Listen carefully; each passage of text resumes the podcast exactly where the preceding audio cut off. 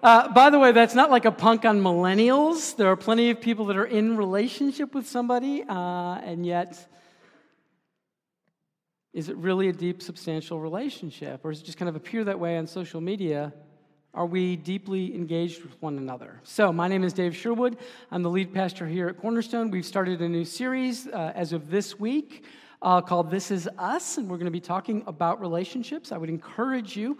This would be a series where we're going to be building kind of week by week by week. So it'd be, it'd be good to not take your skip week this month, but to be here every week so that you get a chance to kind of engage with what we're, what we're building together. With all of that in mind, I want to welcome you uh, here today. If you are a regular, if you're a partner, um, kind of a part of our family here at the church. I'm super excited that you are here today and a part of what we're doing in terms of worshiping and teaching and serving one another. If you are somebody that was dragged here by somebody, or if you're somebody that came in because you're trying to figure out the whole God thing and whether it's real or not, I totally understand. I did not believe any of this stuff growing up. And so, whether you're dragged here by somebody or whether you come on your own, it's part of your consideration process of whether or not God is real substantial, transformative, or not. I get that. I welcome you to the experience as well. And then, third, uh, there are people that from time to time um, ghost God and take a, a, a, bit of a vacation for a couple of years. And then they wake up one day and go, me being on my own, making my own decisions, isn't necessarily a great idea. And so we kind of come back to God, and so I welcome you as well. Uh, whichever place that you're in, and that's only a list of three, I welcome you if you'll pray with me. Whether you believe or not, you can still kind of enter into the experience. Just bow your heads, shut your eyes, and let's pray. Father God, we come before you in the name of your Son, Jesus. And we would ask, Father, that your Holy Spirit would open up our hearts Open up our minds. For those of us that are followers of you, God, we've already given you permission to kind of mess around under the hood. And so we're giving you that permission again. And for those of us that don't know you, God, we're just asking that you'd meet us right in the midst of our unbelief and our curiosity and our hope that you're there. And we pray all these things in the powerful name of Jesus the Christ. And all God's people said, Amen. Okay, so what I want you to do, uh, kind of stupid illustration time. Um, what I want you to do is I want everybody in the room to shut your eyes. Everybody, shut your eyes. Okay, and what I want you to do is I want you with your eyes shut. I want you to, to take your right hand and act like you have a dart. Okay, act like you have a dart. And uh, I, I, someplace in this room, I've hidden a target. And so, what I want you to do is, I want you to take your uh, dart and I want you to Throw it at the target. Go ahead and throw it now. Ow, ow. Anyways, okay, dumb, dumb illustration. Here's what it illustrates you can't possibly hit a target if you don't see it, right? If I took you blindfolded out into the woods to go deer hunting, and you just are randomly shooting around, you can't get deer that way, at least not consistently. If you drive randomly in Perry County, you can probably get one uh, uh, on, on, the roads. I, I got taken out, my Jeep got taken out last week, so. But where am I going with all this? Where I'm going with all this is in life, as a general principle, if you don't have a target, you can't hit it. Now, the more exact that target is, the more specific it is, the more you know about that target, this is the distance from me to that target and everything, the more likely you are to hit it. This is all going to make sense when we start to talk about targeting and relationships. And here's what I want to kind of just throw out for you to, to start to think about How do I navigate all these people in my life? Now, what I mean by that question of how do I navigate all of these people is there's all kinds of people in your life. If we could go to the next slide, please. And so, what I want you to be thinking about is what, why are they here? I mean, do I, do I look at all of these people that are in my life, in, in, in, these little circles around me, as, as people that I get things from, or people that I, I give things to, or people that I ignore, or people that I hate, or people that make me sad? Or, you know, what's my definition? What's going on with all of this? Is it random? Might it be intentional?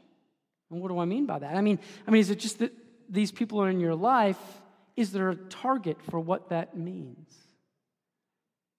Now, we all like to think of ourselves, probably Perry County as much as any place, as strong, independent, uh, rugged, um, take care of ourselves, pull yourself up by your bootstraps sort of people.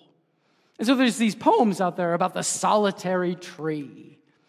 So let me tell you about aspen trees. Aspen trees are really interesting trees, and there's some stuff they've discovered about them really in the last 20, 30 years. Aspen trees are technically the largest living organism on the planet. And you're like, what? Because what happens with aspen trees is as they grow, their roots actually connect to one another. In fact, they share nutrients intentionally and strategically. Like if there's a whole grove of aspen trees on a mountain, and one side of the mountain is getting all kinds of rain on it, and the other side is not, they will release nutrients through the root system from one side of the mountain to the other side of the mountain. Now, here's my point. My point is that, particularly when you talk about spirituality, when you talk about religion, by and large, you think about it for yourself me and God. Because me and God exist on an island. We don't have to deal with anybody. No. There's this whole other thing going on. There's me and God and all of these other people. And this series is all about what does that mean? It says this in James 1 5. It says, If any of you lacks wisdom, let him ask God, who gives generously to all without reproach, and it will be given him. So here's what I want you to start to think about as we aim this verse in some very specific directions. What are you asking for wisdom for? Now, we're used to sometimes asking God, I need wisdom about how to handle my finances, or I need wisdom about how to handle my kids, or I, I, need wisdom about all kinds of things. And we think about this wisdom most of the time just related to ourselves. But here's like a trick question What if we ask God for wisdom about our core relationships? What do I mean by that? I mean, what if we ask God for wisdom about what do I do with my spouse? What do I do with my kids? What do I do with my boss? What do I do with my friends? And we start to target it in a little bit more of an exact sort of way. Let me define it even more specifically. Asking God for wisdom God, show me how to be a great dad. Show me how to be a great husband. God, show me how to be a great employee. What does your word say, God, as well as what conviction can you bring to me to show me how to live in the fullness and the richness of what you intend for this relationship? Now, the more we keep it vague, how, how are you doing as a dad? Well, I, you know, I haven't killed him, and you can't beat him anymore, so I'm good. Is that really what you want to operate with? Let's just make an assumption. Let's make an assumption that God designed marriage, God designed husband, wife, kid, designed all of these things. And when he designed it, he like says from Genesis to Revelation a whole bunch of things about being a great, for example, husband. And the more I compile all of that and look at all of that and integrate all of that and then release all of that, the better my marriage is going to be, the better that relationship is going to be. Again, I could do that about all kinds of different roles. And all of a sudden, the possibilities I'm actually bringing to life, I'm actually activating what God intended. So if any of you lacks wisdom, let him ask God. And it says two things God wants to be generous. And he's going to do it without reproach. He's not going to say, like, oh, it's about time. I mean, you've been crashing and burning as a husband long enough. That's not God's approach. He wants to be generous, He wants to help you. God's basically saying, Help me, help you. Help me, help you. Are we doing that? Is the first open question. The opposite of this person that's asking for intentional wisdom is somebody that we hear about in Psalm 10:4. It says this, in the pride of his face, the wicked does not seek him, and his thoughts are, there is no God. Now, here's what this person is like because I've been this person. This person's like, look, I'm, I'm, I'm just, I'm doing my thing.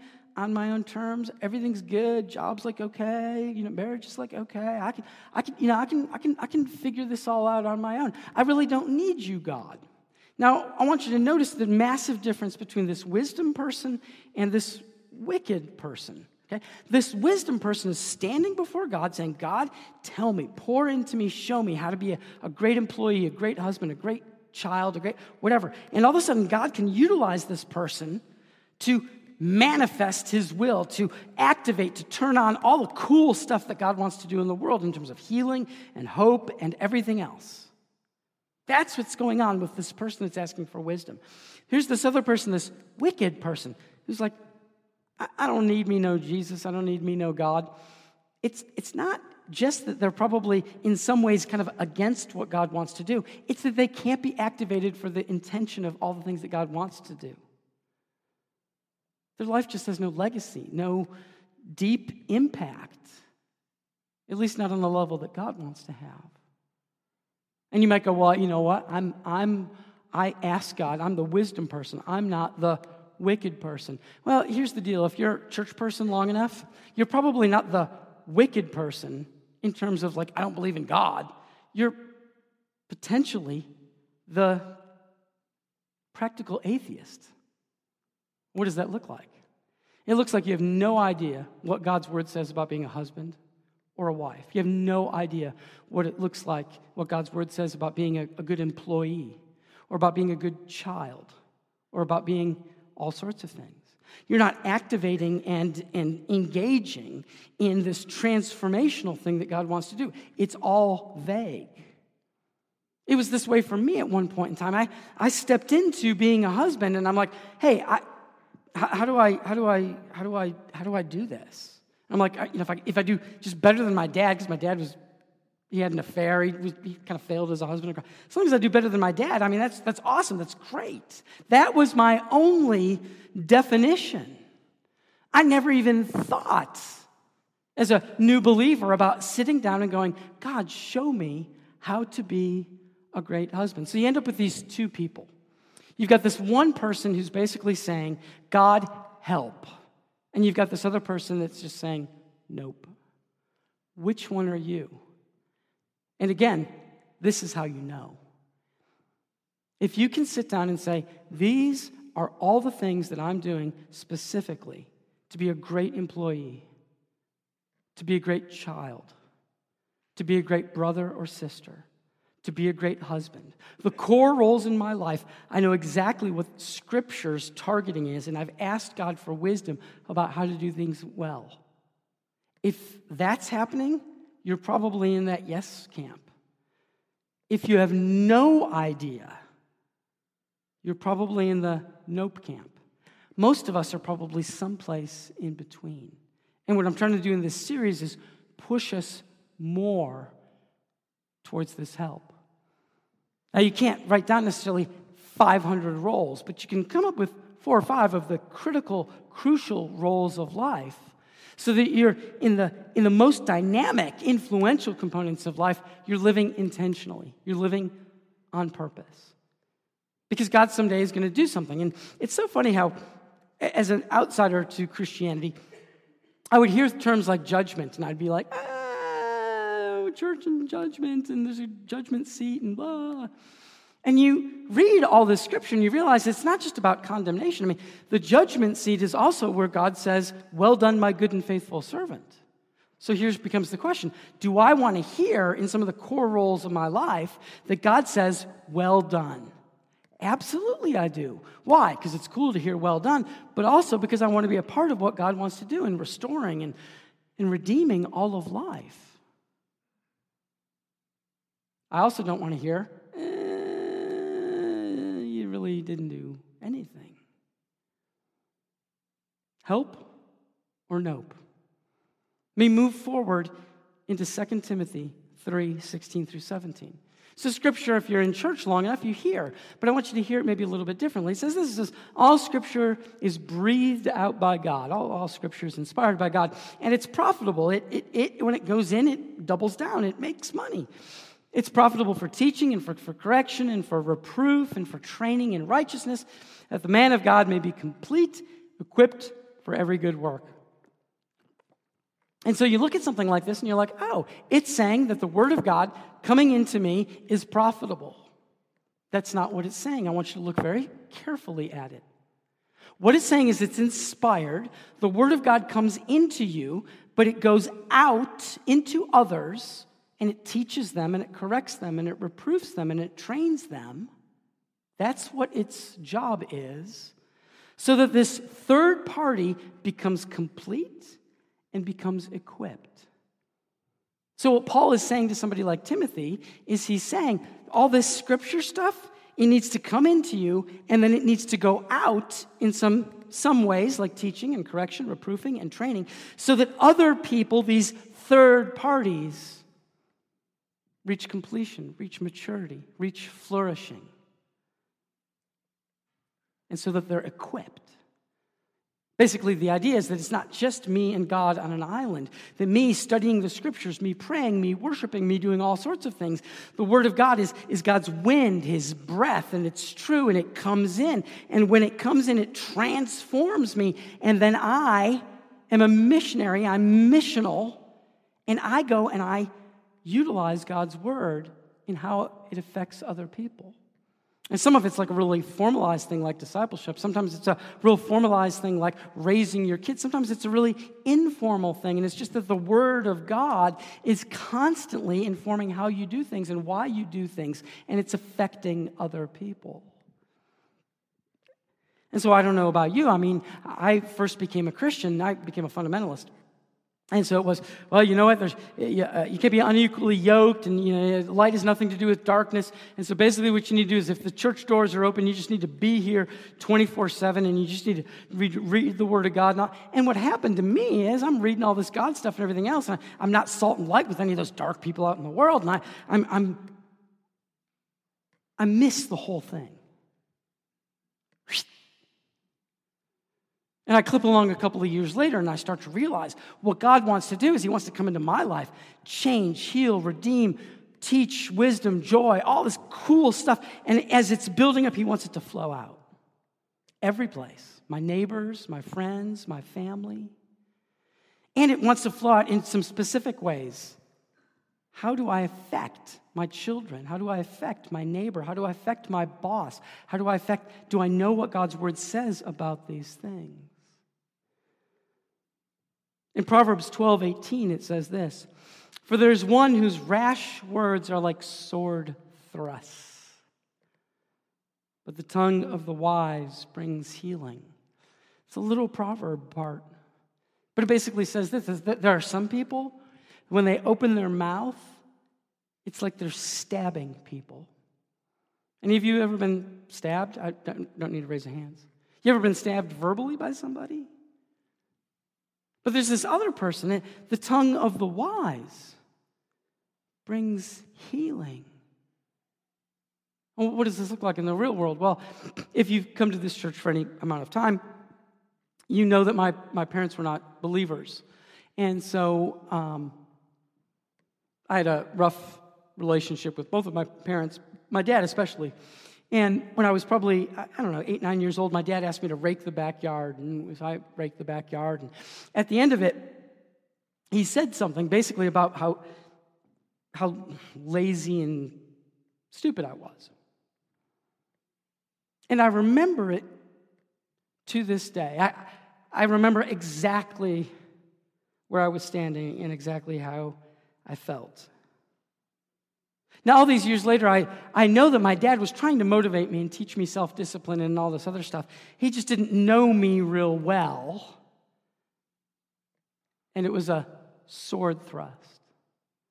Now, I remember another story, it'll, it'll sound weird at first. Uh, I remember I, I, played soccer for this little German um, select team in Buffalo, New York. There's this little German club, and Italian club, and Uh, and we would play each other. And I was a pretty good soccer player, so I kind of got drafted into this club. And it was great to be part of the German club because you could be 12 years old, and after you played the game, if you won, they give you a beer, and you're like, wow, this is the greatest thing in the world. It's the sort of thing that would be a big no-no these days, and I wouldn't recommend it. But it was, it was a thing that I did. And so what happens is we're having this game, and there's going to be the, the break in between things. And what happens in the break in between things is my team is losing.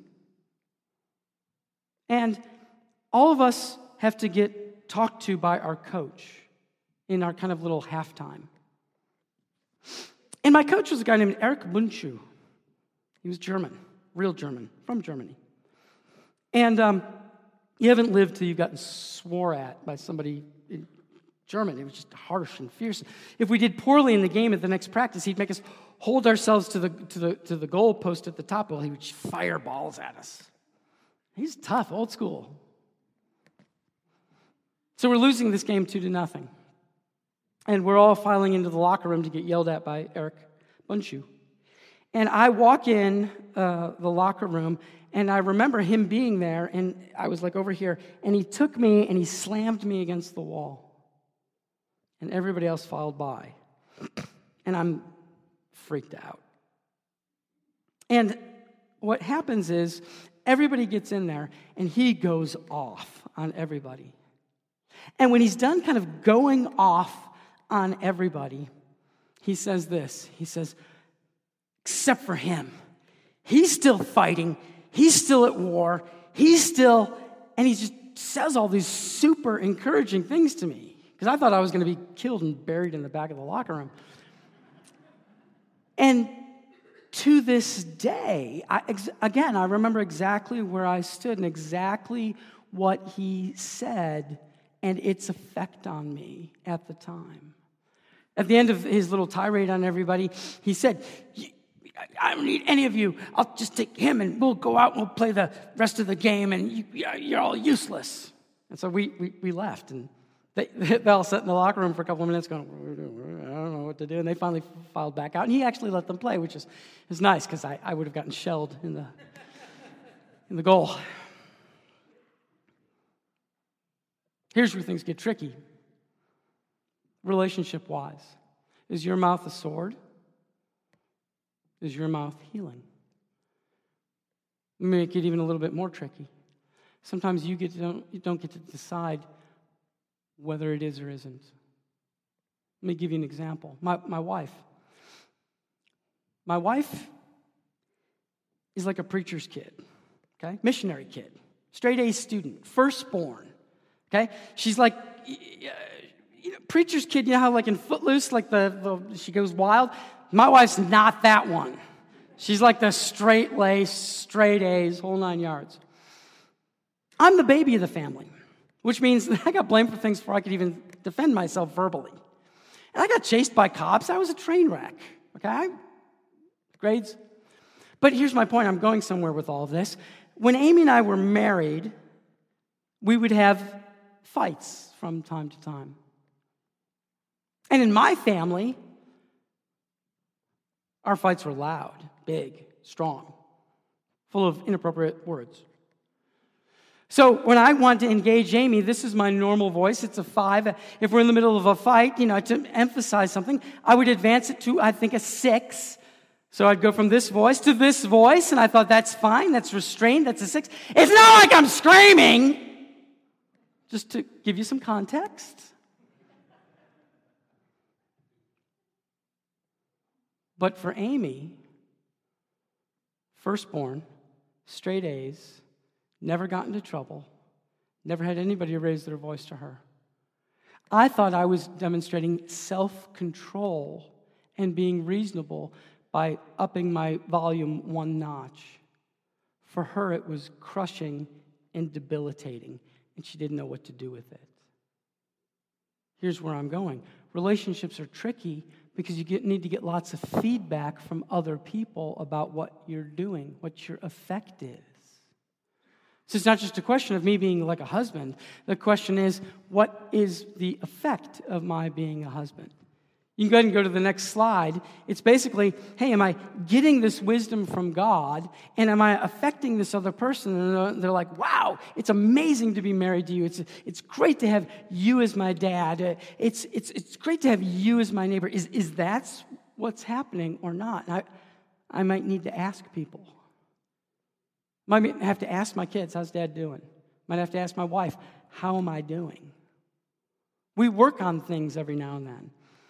So I could go to Amy and I could say, Amy, what's, what's one thing that you want me to work on? And of course, Amy's learned to be sarcastic because she's been in my family for long enough. She's like, One thing. yes, my love, the, the, Excel spreadsheet on your computer, I, I'd like you to just take the, the top priority. And then what I do is I try to integrate that into my life, that one thing that she's asking me to work on. And I may do that for like three months. And she can hold me accountable about that. And we've discussed that and we've negotiated that. And We've communicated that. That's real. Not to mention what I may hear from God about how to engage her. Because I have to answer to God for this is God's daughter. Now, I'm not talking just about husbands and wives, I'm talking about all core relationships.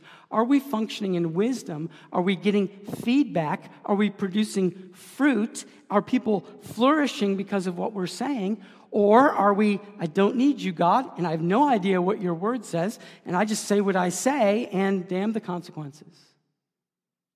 Which one are you?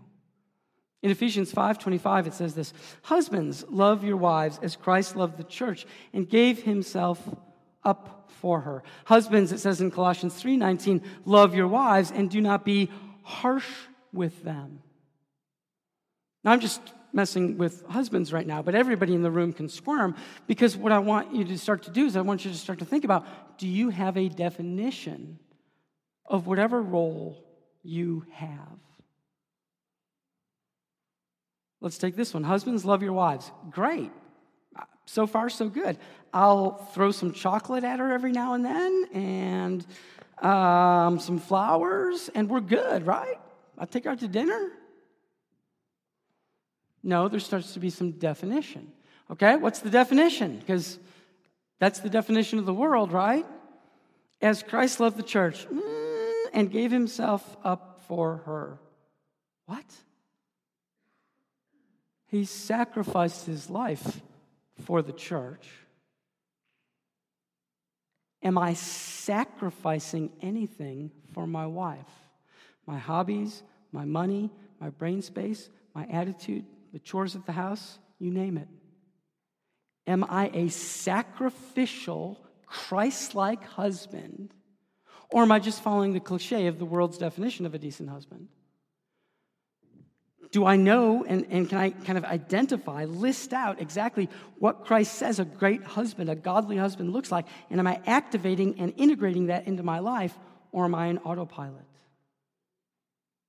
One other verse Husbands, love your wives and do not be harsh with them. So there's another thing we've added to it, not just a sacrificial approach to your spouse, but the second thing that we've added to it is don't be harsh with them.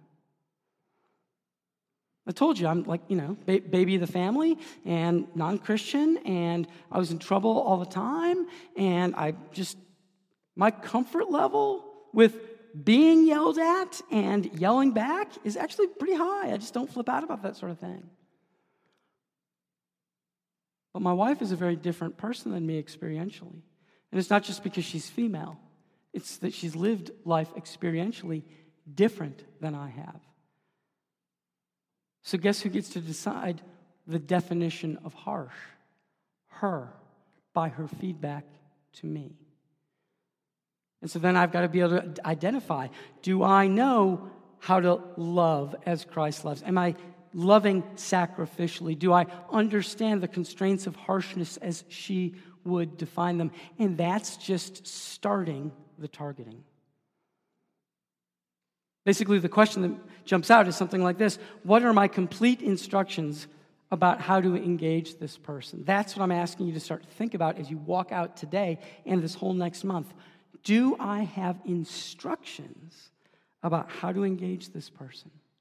Do I know what to do and what not to do and how to do it? Why would this matter? Well, for a lot of reasons. One, it's going to bring them to life, and two, it's going to it's going to make God happy, and three, it kind of kind of creates this thing that we've talked about, the kingdom of God, and it being missional and everything else. Uh, uh, it brings me some peace to know that I'm doing a good job, and it makes a model for my family and for others And wouldn't it be great if Jesus were to say, Well done, my good and faithful servant? Plus, if I know his wisdom and I know his word, you know, there's, there's going to be a whole bunch of things that I need to do, but, but I don't need to do everything. I don't have to become a crazy helicopter parent to my kids, nor do I, am I just sort of an absentee latch kid parent to my kids. I, I just know what God wants me to do. And there's, it's a great feeling of knowing what you're supposed to do. It's a terrible feeling. You, you get a job and you've got no job description. You have no idea whether you're going to be fired or get in trouble because you just don't know what's going on. But if you know what's going on and you're operating in what's going on and you're getting trained in what's going on, you, you get confident, you flourish. It's, it's great. So we're starting to build our complete instructions. And then it says this in Galatians 6 2. It says, Bear one another's burdens and so fulfill the law of Christ. In Ephesians 5 21, it says, Submit to one another. Galatians 6 2 part, bear one another's burdens. What does that mean? It means that in any given relationship, I understand the burden that that person is carrying. What do you mean? Well, I mean, my boss has a burden. My, my boss is afraid of getting fired for different things. My, my boss acts the way that they act for. Do I know anything about my boss? Am I praying for my boss? Am I a, a good employee? Am I an encouraging? Am I a gossiping, slandering employee? Do I understand the burden of what my boss is going through? But then let's switch it over to something like my kids. Do I know how the pressure of grades or their social stat, do I know how that's hitting them? Or my spouse? Do I know what they're sad about, what they're angry about, what they're frustrated about? See, we have a tendency to discover burdens in the midst of a war. You never buy me flowers, and you always are throwing your stuff everywhere, and you're failing at this, and uh, and that's the way we share burdens. And it's usually a long list, and all, all the other person does is they either get hurt or they get defensive about all of that stuff. But what's it like to sit down with our core relationship and say, what is the burden that you're carrying? It was weird for Amy and I when I was in my mid 20s, because I've suffered from um, chronic depression most of my life, for her to ask me, What does it mean, honey, for me to step into the burden of depression that you're carrying? And I was like, I, I have no idea. I mean, I'm learning how to do some of my self care, I'm learning how to engage God, but I, I've never really thought about anybody else carrying this with me. And so then we, we tried things, we experimented with things. And so she found out that, you know, going to a movie and getting out of town and, and sitting there and making me say the crazy stuff that was in my head out loud and all this stuff, there were all kinds of things that she could do to bear the burden with me. Are we bearing the burden of those around us in our core relationships because we've built so much trust that we can share those things honestly, not in a war, not in a fight, but authentically, naturally, consistently. And then it says, submit to one another. And what does that mean? It means that we bend the knee to one another's needs. And so I get to go to my wife and I get to say, honey, where do I need to submit to you? I'd like you to wash the dishes. I'd like you to this, that, and the other thing. That's great. I submit to her. Now, if she gives me a list of 70 things, we may have to negotiate. But do you know the other person's burdens? And are you submitting? And again, it, I want to kill the vague. That's why I want everybody to squirm. You should walk out of here today going, I need to have a conversation with my spouse or my kids or whatever and start to go, what is my role? And am I fulfilling that role? And am I bearing their burdens and am I submitting to them and all of these other things? Because this is what God is trying to pull off.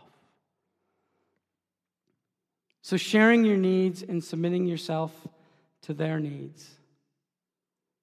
And all of that being very real, not a vague concept.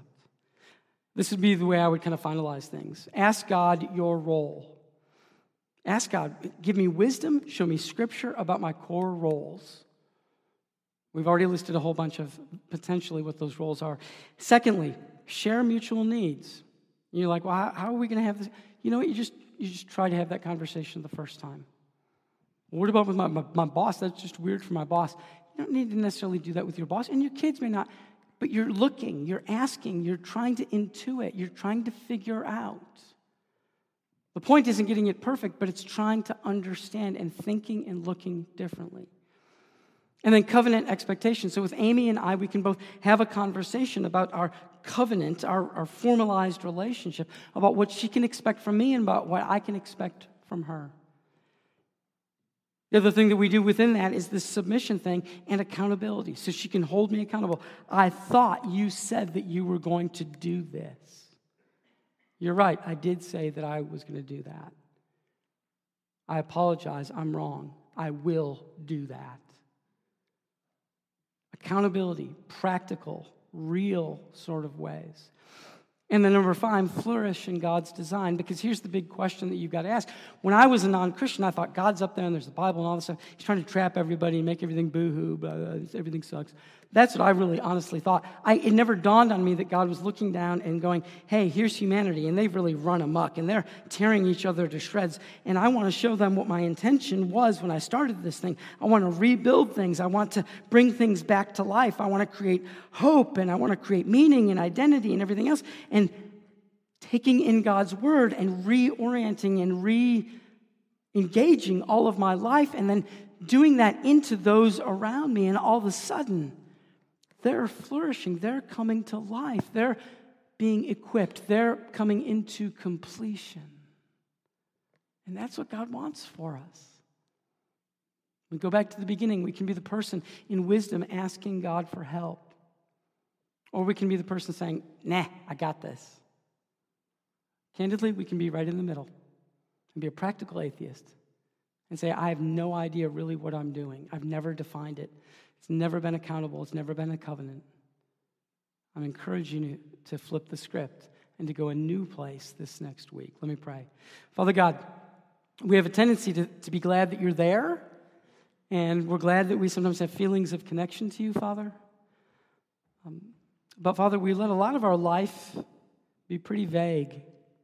We don't really know where we stand, how we're doing as a, a husband or as a wife or as an employee or as a a brother or a sister or a child or all sorts of things. We, we don't know how we're doing because we've never, we've never asked you. So, Father, start to show us. Show us in your word. Show us in wisdom. Show us who we are and what we're supposed to be doing, that we might come fully alive and we might bring those around us fully alive through your power and your presence. We pray these things in your name, Jesus. And all God's people said, Amen. And